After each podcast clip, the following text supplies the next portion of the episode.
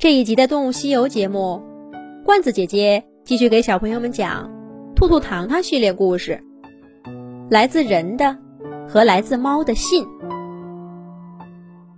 上一集我们看了一个人写的信，他不小心得罪了自己的猫，还不明白是为什么。这一集就让我们来看看同一件事，这只猫是怎么说的吧。喵喵喵！你们都知道，这是我们猫的叫声。可是你们知道吗？这是专门为你们人类而开发出的语言。猫和猫之间，猫和天敌和猎物，都不是这样的交流方式。从几万年前起。我们猫第一次走进你们人类的家庭，也就是这喵喵声的诞生之日。九年前，我一个月大的那天，下了一场很大很大的雨。后来我才知道，像那样的大雨，在我生活的城市，几年也遇不到一次。我缩在我出生的那个小木盒子里，雨水还是不断的涌进来。我的毛发很快就被打湿了。七月的天气，我浑身打哆嗦。我想找一个干燥的地方躲一躲，可是这木盒子外面是高高的水泥墙，跳得再高。也看不到外面是什么。这是妈妈为我选的安全的世界。妈妈说，没谁能跳进来把我捉走。我想，她大概也没见过这样的雨吧。妈妈，妈妈，你在哪儿？我终于在雨中昏过去。再醒来时。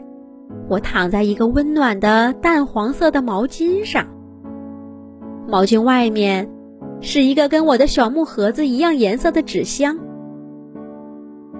后来我听说，我在晕晕乎乎之间爬进了伸到我面前的网兜。也许这就是谁也解释不清的求生欲吧。不过我记得更清楚的是那个人类。跟我说的第一句话，他说：“以后我们就是朋友了，永远都在一起。做朋友说比做容易多了。”我们很快就有了矛盾。他想早早睡觉，而我却偏爱在夜里折腾。他喜欢我干干净净的。我却最讨厌洗澡。他给我买了一堆奇奇怪怪的猫饼干，可我更想吃他碗里的饭。他说床上干净，墙角脏，而我就完全看不出这些地方有什么不同。为什么去了这儿就不能去那儿？有时候我很喜欢他，忍不住跳到他身上。抱着他的手，或者在肚皮上踩一踩，但他时常烦躁的把我推开。有时候，他又看我顺眼了，追着过来，把我举得高高的。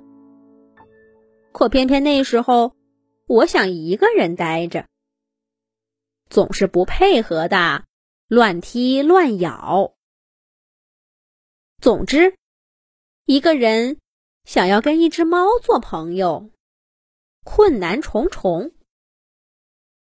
我想过许多办法来表达我的情绪。轻轻的喵喵声，表示我想做什么事儿，要跟你好好商量。尖尖的喵喵声，是这件事很紧迫了，必须去做。从喉咙里发出沉重的喵喵声。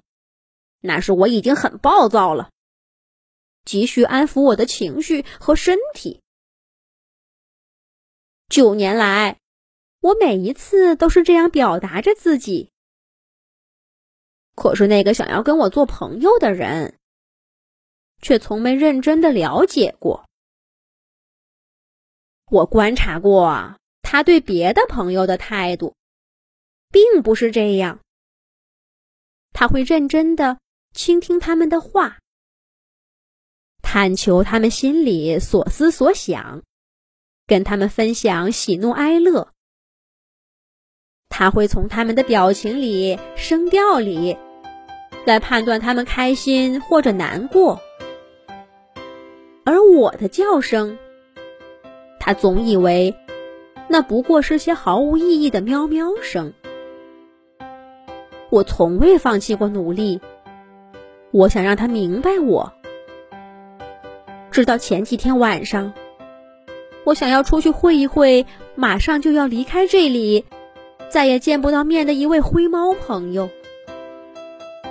我等不到天亮了，因为天亮那位朋友就要走了。而他，那个说要拿我做朋友的人，却说出那样的话。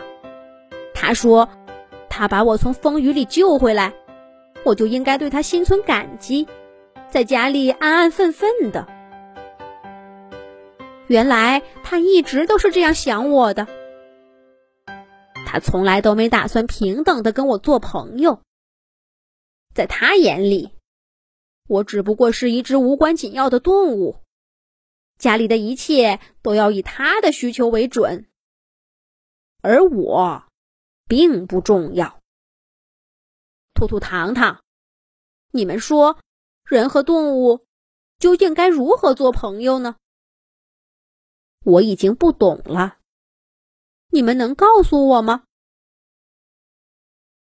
好啦，来自猫的信也读完了。兔兔和糖糖已经驾着云彩去解决这个问题了。小朋友们，你们觉得呢？这个人和这只猫，究竟谁对呢？